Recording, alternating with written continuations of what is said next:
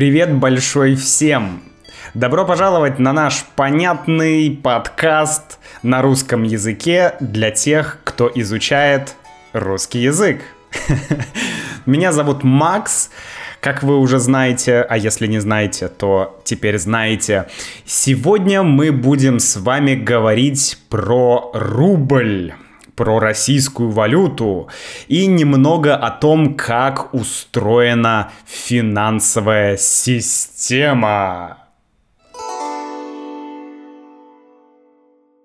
Сегодняшний подкаст будет не про изучение экономики, конечно. Я сам не экономист у меня нет экономического образования, я не могу сказать, что я хорошо разбираюсь в экономике. У меня нет достаточной компетенции. Однако мне очень нравится идея говорить о разных вещах, о разных топиках в этом подкасте. Потому что чем больше разных топиков вы слушаете, интересных, я надеюсь, что сегодня будет интересный топик, а, тем э, больше будет ваш лексический запас, ваш словарь. Да?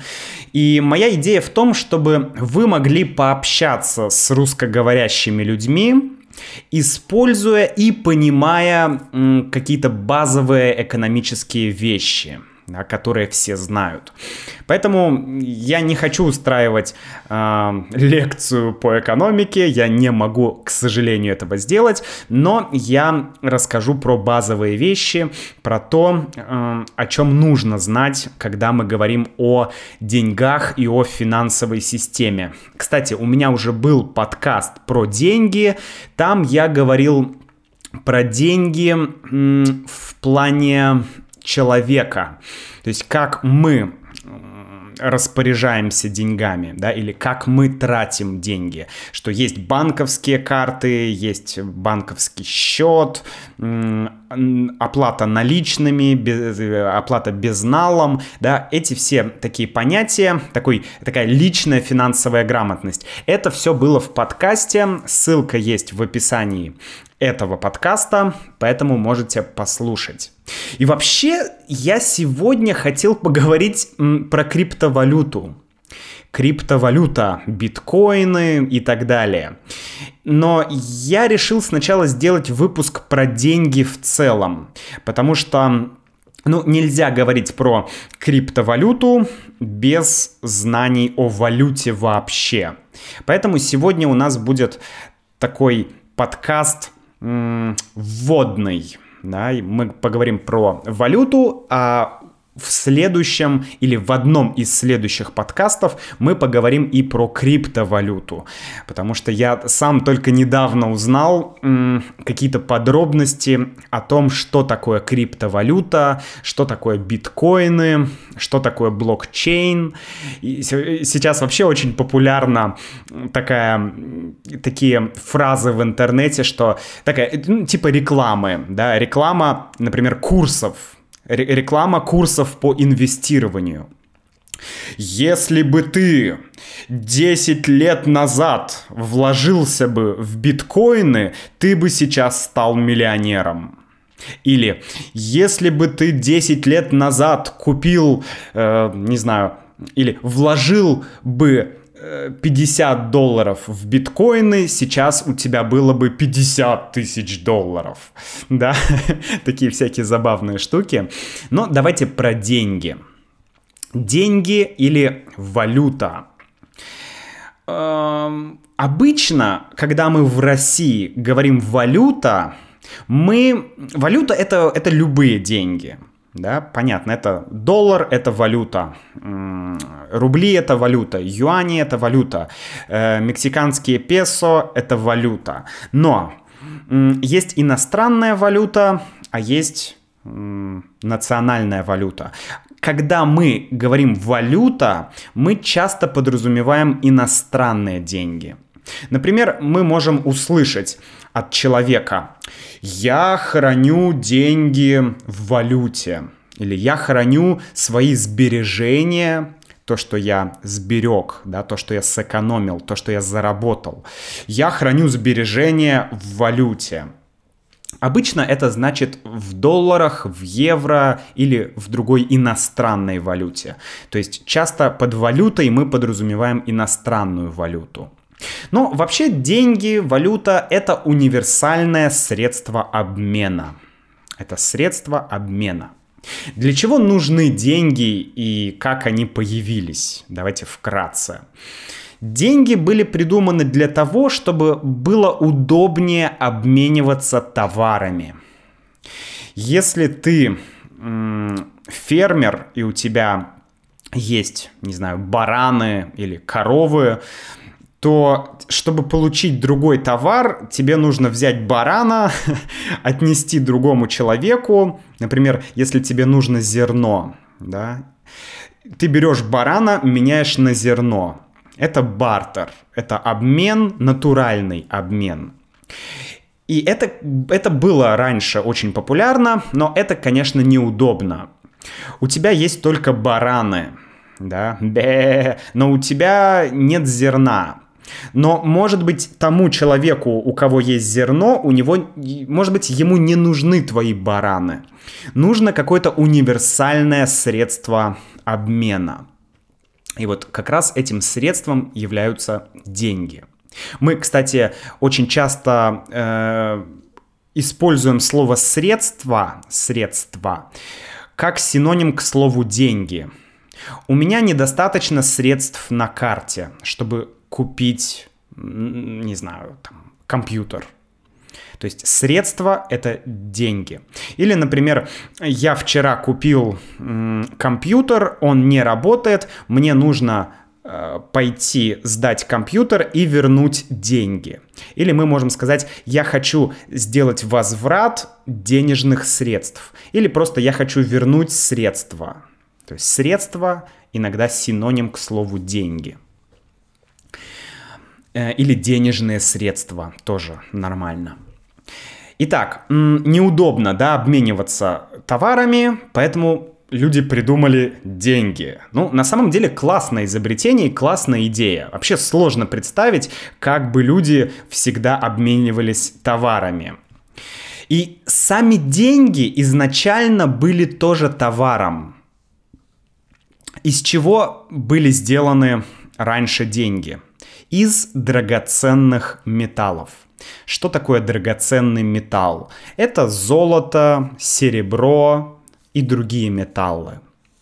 И деньги, вот эти золотые монеты, их нужно было производить. Золото нужно было добыть, там, обработать, сделать монету, много операций. Это тоже труд, это производство. Поэтому сами деньги раньше были товаром, они имели ценность да, прямую ценность.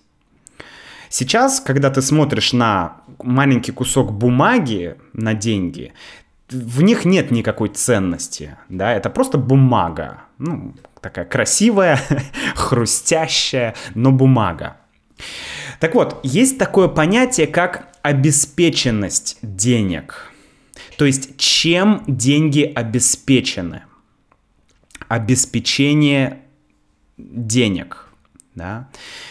Это значит, что стоит за деньгами, какая реальная ценность у денег. Это просто бумажки или это не просто бумажки. И э, в истории были разные периоды, чем деньги были обеспечены. Ну, до Второй мировой войны был золотой стандарт. Да, золотой стандарт – это когда деньги обеспечены золотом. Это было где-то с середины 19 века и до, э, до Второй мировой войны. Деньги были обеспечены золотом. То есть, грубо говоря, каждый человек мог взять купюру, да, купюру или банкноту или бумажную денежку и обменять эту банкноту на реальный кусок золота. Да, например, 100 рублей ты меняешь на, не знаю, 20 грамм золота. Ну, например, я не знаю точного курса, но примерно так. То есть э, реально деньги были отражением золота.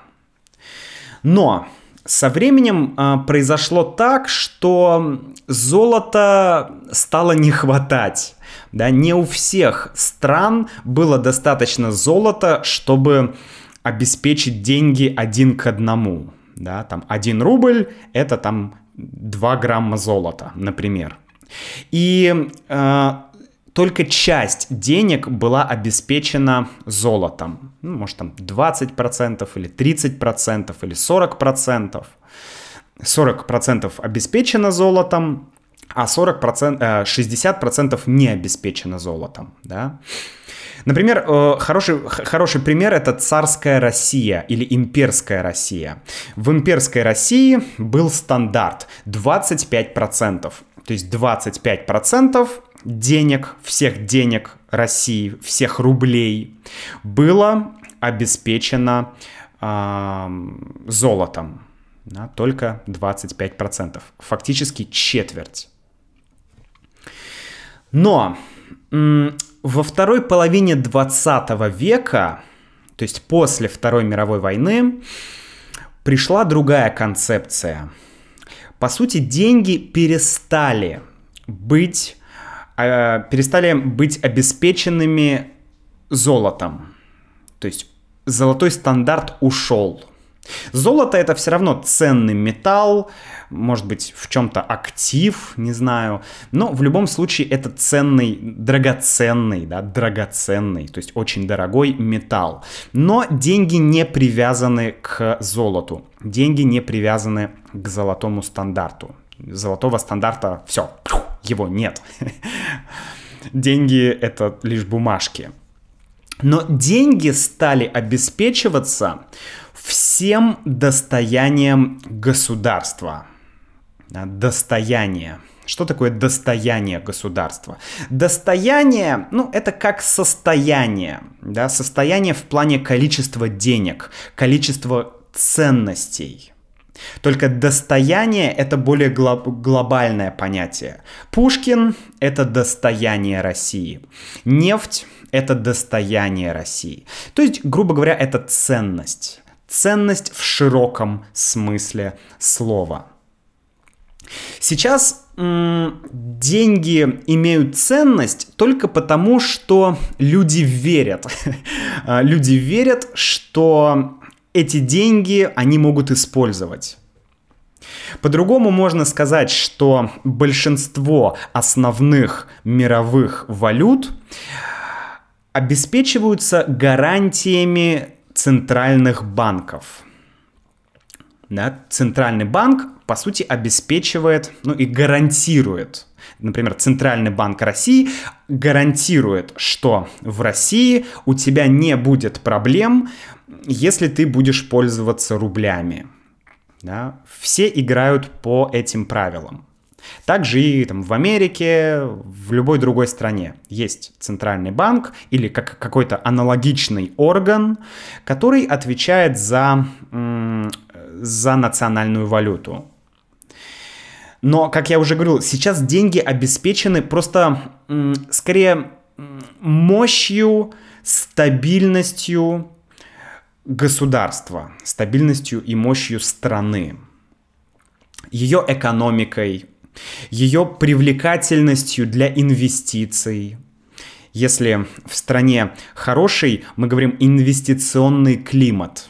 Да? Если в стране хороший инвестиционный климат, значит э, люди из других стран, инвесторы из других стран будут инвестировать в эту страну. И это хорошо.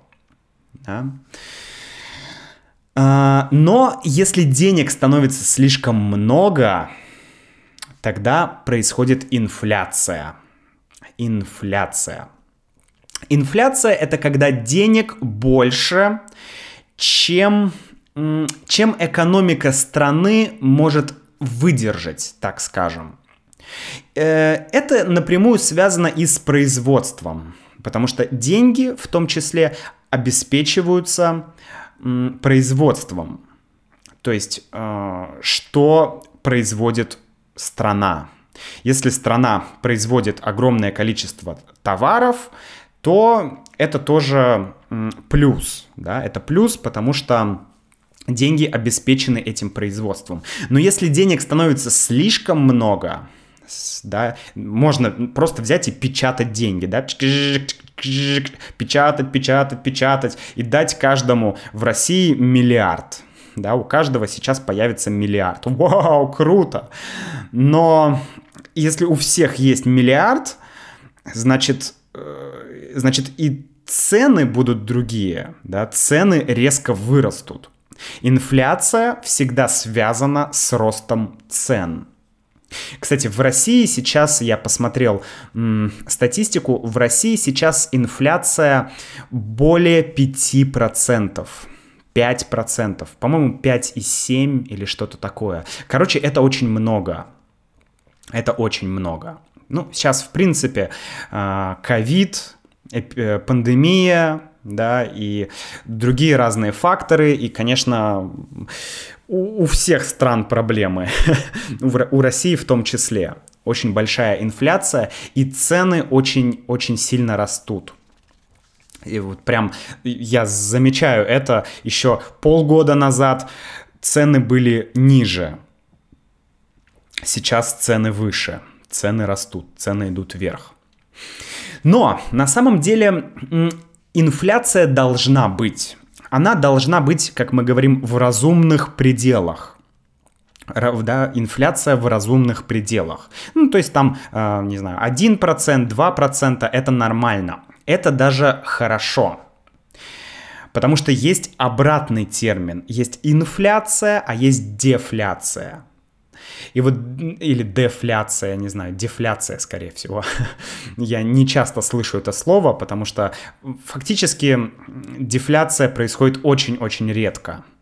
И инфляция это когда денег много и деньги становятся дешевле, а цены растут. А дефляция наоборот, когда деньги становятся дороже, и вроде бы это хорошо, но на самом деле это нехорошо.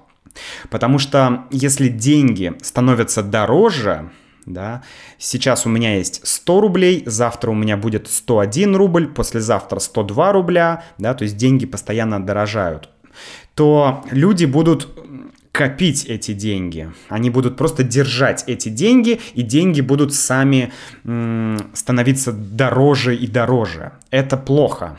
Деньги должны быть в обороте. Деньги должны оборачиваться.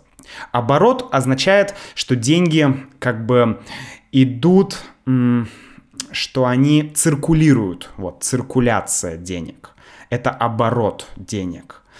То есть ты вкладываешь деньги во что-то, потом ты продаешь, потом, то есть деньги должны работать. Это хорошо для экономики. Поэтому инфляция это хорошо, потому что она если небольшая инфляция, 5% это много. Если э, инфляция хорошо, потому что она мотивирует людей, она поощряет людей к тому, чтобы тратить деньги. И когда человек тратит деньги, он, э, ну, он платит за какие-то товары. Кто-то эти товары производит, да, и экономика раскручивается. Раскручивается, то есть экономика растет. Интересно, вот э, при СССР, при СССР, вы знаете, у нас был социализм, да, ну, пытались э, построить социализм, коммунизм, и была такая административная система – так вот, при такой административной системе, при административном вмешательстве, когда правительство активно вмешивается, даже не вмешивается, а когда правительство напрямую регулирует э, экономику э, рыночную систему, да, то есть, вернее, нет рыночной системы, когда есть административная система, то была проблема, что денег было много, это тоже одна из форм инфляции. Денег много у людей, ну, немного, но деньги есть. Но их нельзя потратить, нельзя купить товары. Деньги без товаров не имеют смысл, да. А, если у тебя есть миллион, но ты не можешь купить ничего, это проблема. Поэтому люди в СССР в 80-х годах, в 70-х тоже, они откладывали эти деньги. Они клали эти деньги на счет в банк. Ну, сейчас э, э, этот банк называется Сбербанк. Раньше это называлось Сберкасса. Это тоже было что-то типа банка. И вот ты на этот счет который назывался Сберкнижка, да, сберегательная книжка. По сути, это счет в банке. Ты клал эти деньги, и они там лежали. И как бы вот, и вот, э, как вы знаете, я рассказывал об этом в подкасте про 90-е. Э, как раз в 90-х получилось так, что люди потеряли эти деньги.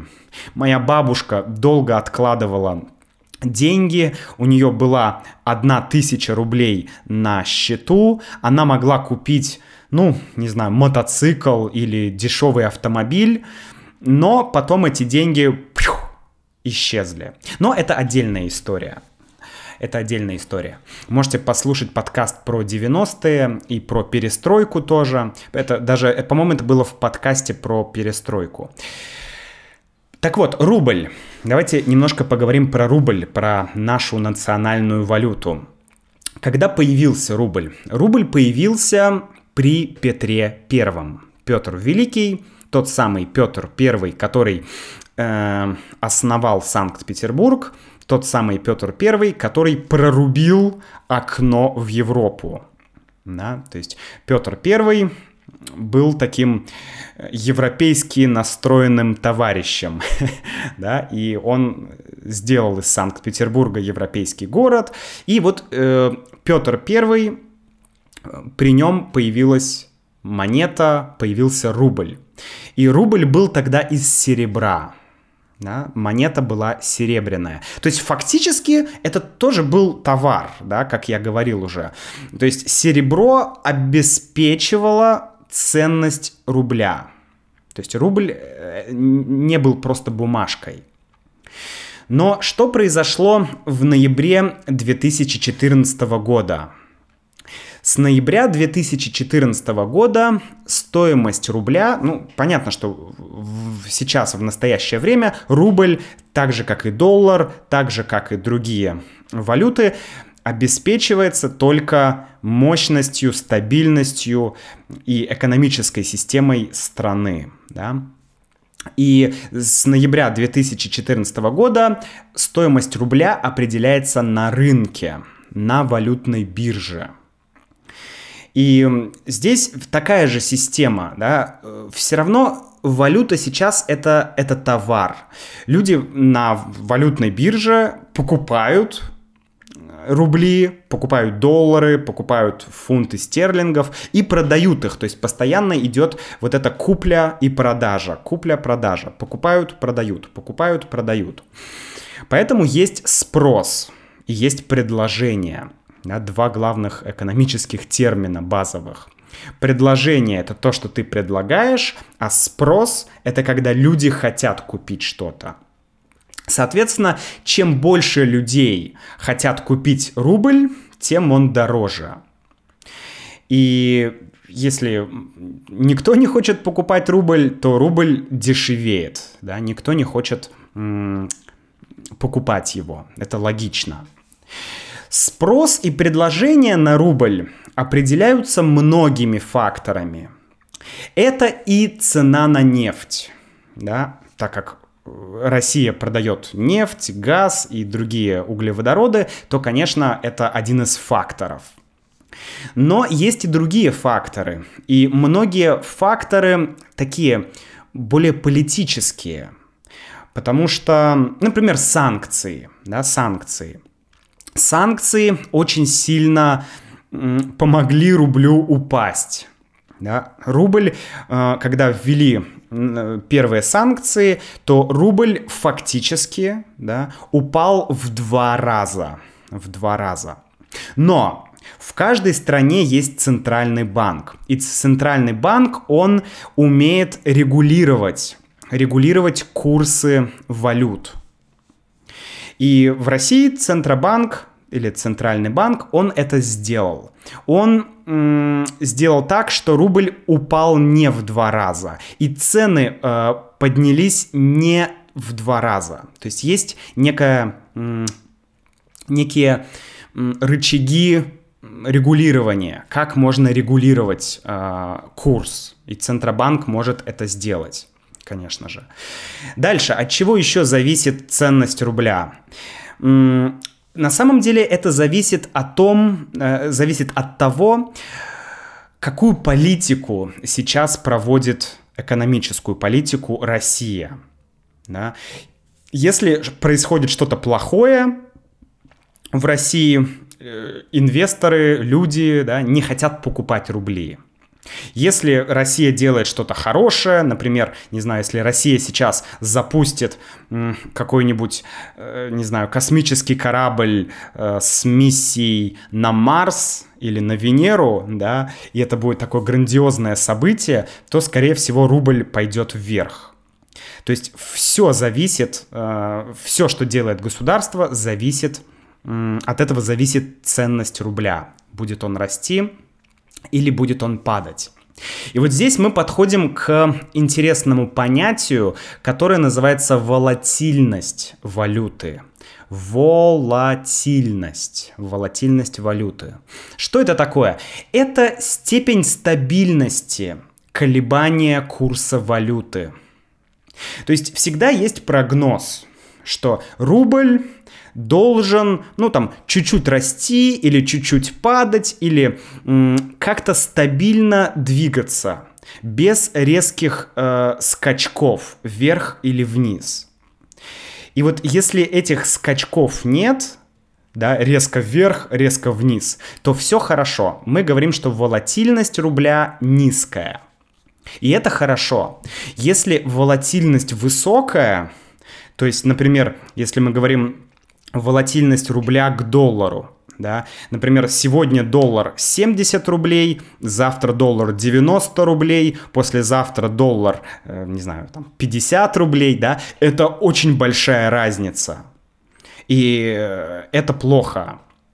Потому что, ну, конечно, это риски. Это всегда риски для тех, кто торгует на валютных биржах. Поэтому это, это проблема. И, кстати, эта проблема сейчас есть тоже в России, потому что сейчас очень высокая волатильность у рубля э, в отношении к доллару. Потому что пандемия, э, вот эта сделка ОПЕК э, сорвалась, и, в общем, ряд факторов есть, которые привели к тому, что сейчас очень сильная волатильность. То есть рубль очень сильно прыгает там 67 э, рублей за доллар, 74 рубля за доллар и так далее. То есть вот такие скачки, они происходят. Но давайте поговорим про другую валюту для интереса. Есть такая валюта, как евро. И если вы живете в Европе, вы, наверное, лучше меня знаете ту ситуацию э, с евро, которая есть. Но то, что я знаю, это то, что евро это пример валюты, которая может быть устойчивой, то есть стабильной, и без какого-либо обеспечения. Да, кстати, друзья, иногда я говорю обеспечение, иногда я говорю обеспечение. Это одно и то же слово. Грамматически правильно говорить обеспечение. Там обеспечивать, обеспечение. Но есть тенденция у многих людей говорить обеспечение. И некоторые словари уже приняли это как норму. В некоторых словарях написано э, правильно обеспечение, но можно говорить и обеспечение. Поэтому вы не удивляйтесь. В русском языке такие, м, такие вещи случаются, когда ударение в слове меняется. Это нормально, язык это живая структура, он меняется, поэтому я могу сказать обеспечение, могу сказать обеспечение. Мне комфортнее говорить обеспечение. Итак, евро. Евро, как вы знаете, не привязано к какой-то национальной экономике. Евро – это валюта Евросоюза. Евросоюз – это группа стран, да. И тем не менее, евро очень хорошо, очень успешно используется и конвертируется.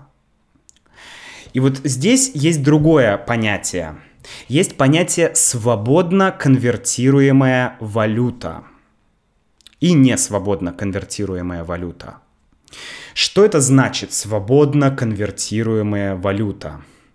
Это валюта, которую резиденты и нерезиденты могут спокойно, свободно, без ограничений покупать и продавать. То есть любой человек из любой страны может купить и продать эту валюту без ограничений. Пример свободно конвертируемых валют это конечно, евро, доллар США, канадский доллар, швейцарский франк, британский фунт стерлингов и так далее. Это все свободно конвертируемые валюты. И плюс в том, что люди могут э, без ограничения покупать, продавать эту валюту, и это хорошо для страны. Если, а, а, если у страны сильная экономика, хорошая экономика, то страна спокойно может э, сделать свою валюту свободно конвертируемой. И будет все хорошо. Но если экономика страны не очень сильная, то это можно сделать э, валюту свободно конвертируемой, но есть минус. Да? Есть минус. Если валюта свободно конвертируемая, е, э, этой валю, эту, эту валюту нельзя регулировать. То есть Центробанк не может напрямую регулировать рубль. Да? Ну, рубль на самом деле не свободно конвертируемая валюта. Рубль считается частично э, к свободно конвертируемой валютой, как-то так. Но, в общем, сейчас Центробанк может, вот помните, что я говорил, из-за санкций рубль упал, но Центробанк его поднял немножко. То есть Центробанк может вмешиваться, может э, регулировать. Если будет рубль свободно конвертируемой валютой, то если кто-то введет санкции, рубль упадет, Центробанк ничего, ну почти ничего не сможет сделать. И это будет... это будет очень плохо. Да. Кстати, китайский юань, он тоже не свободно конвертируемая валюта. И вообще, если мы сравниваем юань и рубль, то, конечно, юань сейчас выглядит лучше. В каком плане? Есть такой показатель, как доля валюты в мировом товарообороте. Да, товарооборот — это оборот товаров, то есть циркуляция товаров. То есть э, товары покупают, продают, покупают, продают и так далее. Это товарооборот. И есть доля доля, допустим, рубля в мировом товарообороте. То есть мы берем весь товарооборот всего мира, да, эта страна продала этой стране, эта страна туда-туда, мы все складываем, и смотрим, сколько сделок было, сколько, да, или транзакций э, было в рублях. Так вот, в рублях менее 1%. Доля менее 1%. То есть менее 1% всех сделок происходит в рублях. Это хреново, скажу вам честно. Это то, над чем сейчас э, наше министерство финансов работает, да и вся политика тоже пытается с этим что-то сделать, но пока вот такая очень грустная статистика. Если мы посмотрим на китайский юань, то доля китайского юаня приближается к 20%. 20% мировая торговля, да, мировой товарооборот. Это очень-очень-очень неплохо. Цены в России очень зависят от курса других валют. Конечно, особенно они зависят от курса доллара, потому что большинство сделок в мире э, проходят в долларах. Да, люди, не люди, а страны. Страны торгуют в долларах. Все торгуют в долларах. И в России сейчас очень... есть очень острый вопрос. Как торговать больше в рублях? И как меньше торговать в долларах? Почему все торгуют в долларах? Ну, потому что доллар стабилен. Да, доллар стабилен. И есть э, международная система SWIFT, которая помогает делать переводы из одной страны в другую. Это все очень удобно, все очень классно. Короче, доллар это сейчас такая универсальная валюта, которую, которая используется везде. Потому что в каждой стране ты можешь легко обменять доллары. Когда я путешествовал, я всегда менял сначала рубли в России, рубли на доллары, а потом с долларами ехал, например, в Китай или в Таиланд или в другие страны. Потому что, ну, в Таиланде обменять рубли несложно, потому что там много русских туристов, но в каких-то других странах могут быть проблемы с тем, чтобы обменять рубли рубли на национальную валюту.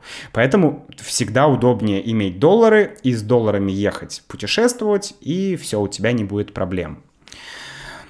Поэтому, да, это очень острая проблема, как отказаться от доллара. Ну, имеется в виду, как эм, больше сделок проводить в рублях. Вот сейчас активно обсуждается вопрос м, России и Китая. Да, я часто говорю про Китай, потому что, ну, я м, изучаю китайский, мне интересно, что происходит, да. Ну и Китай это страна, которая граничит с Россией, у нас такая большая граница, поэтому, конечно, это просто очень для меня такой легкий пример, да. Поэтому Россия и Китай. Россия и Китай сейчас тоже, как ни странно, торгуют в долларах в долларах, на втором месте в юанях и совсем чуть-чуть в рублях. И, конечно, Китаю выгодно и интересно, чтобы Россия с Китаем больше торговали в юанях, в китайских юанях. Для России это, ну, может быть, это чуть лучше, чем торговать в долларах, но большой разницы нет. Э, задача России это сделать так, чтобы мы больше торговали в рублях. А для этого нужно, чтобы рубль был крепче, да, чтобы рубль был стабильнее. И вот на данный момент сейчас из-за, ну, большое количество есть э, объяснений, почему рубль не такой крепкий, как хотелось бы. Но, тем не менее, пока, пока не получается сделать так, чтобы, чтобы мы много торговали в рублях. И некоторые фрики, да, люди говорят о том, чтобы снова привязать рубль к золотому э, запасу. Но это, конечно, такая утопия. Даже это не утопия, я не знаю, это фантастика, так скажем. Конечно, по факту, я думаю, что ну, Россия, я уверен, ну, лично я, да, уверен, что Россия не будет привязывать рубль к золотому запасу. С одной стороны, эта идея хорошая, да, чтобы, потому что золото достаточно стабильное, стабильный материал, да, металл. И если мы привяжем рубль к доллару, то, может быть, все как-то будет лучше, рубль станет крепче. Но это вряд ли осуществится. С другой стороны, есть еще интересные такие валюты, это криптовалюты. Да? И есть криптовалюты, которые не привязаны к государствам. Это, например, биткоин, да, самая известная криптовалюта. Она не принадлежит никакому государству. Но сейчас и у Китая, и на самом деле в России тоже ходят такие разговоры о том, чтобы сделать национальную криптовалюту. Вообще криптовалюта подраз... ну, изначально идея криптовалюты в том, чтобы не было одного, как бы сказать, хозяина у валюты. Не было одной страны, которая бы отвечала за валюту. Поэтому национальная криптовалюта Это звучит странно, но это очень интересно. И об этом, я думаю, что мы, друзья, поговорим в одном из следующих подкастов. Ну а на сегодня я с вами прощаюсь. И если вы хотите сказать мне спасибо, то можете оставить ваш отзыв на Spotify, на Apple Podcasts, Google Podcasts. Оставьте отзыв, мне будет приятно. Ну и, конечно, присоединяйтесь к нашей membership программе, потому что сейчас мы будем разбирать новые слова и практиковать русский язык. Ну а я с вами прощаюсь. До встречи в следующем подкасте.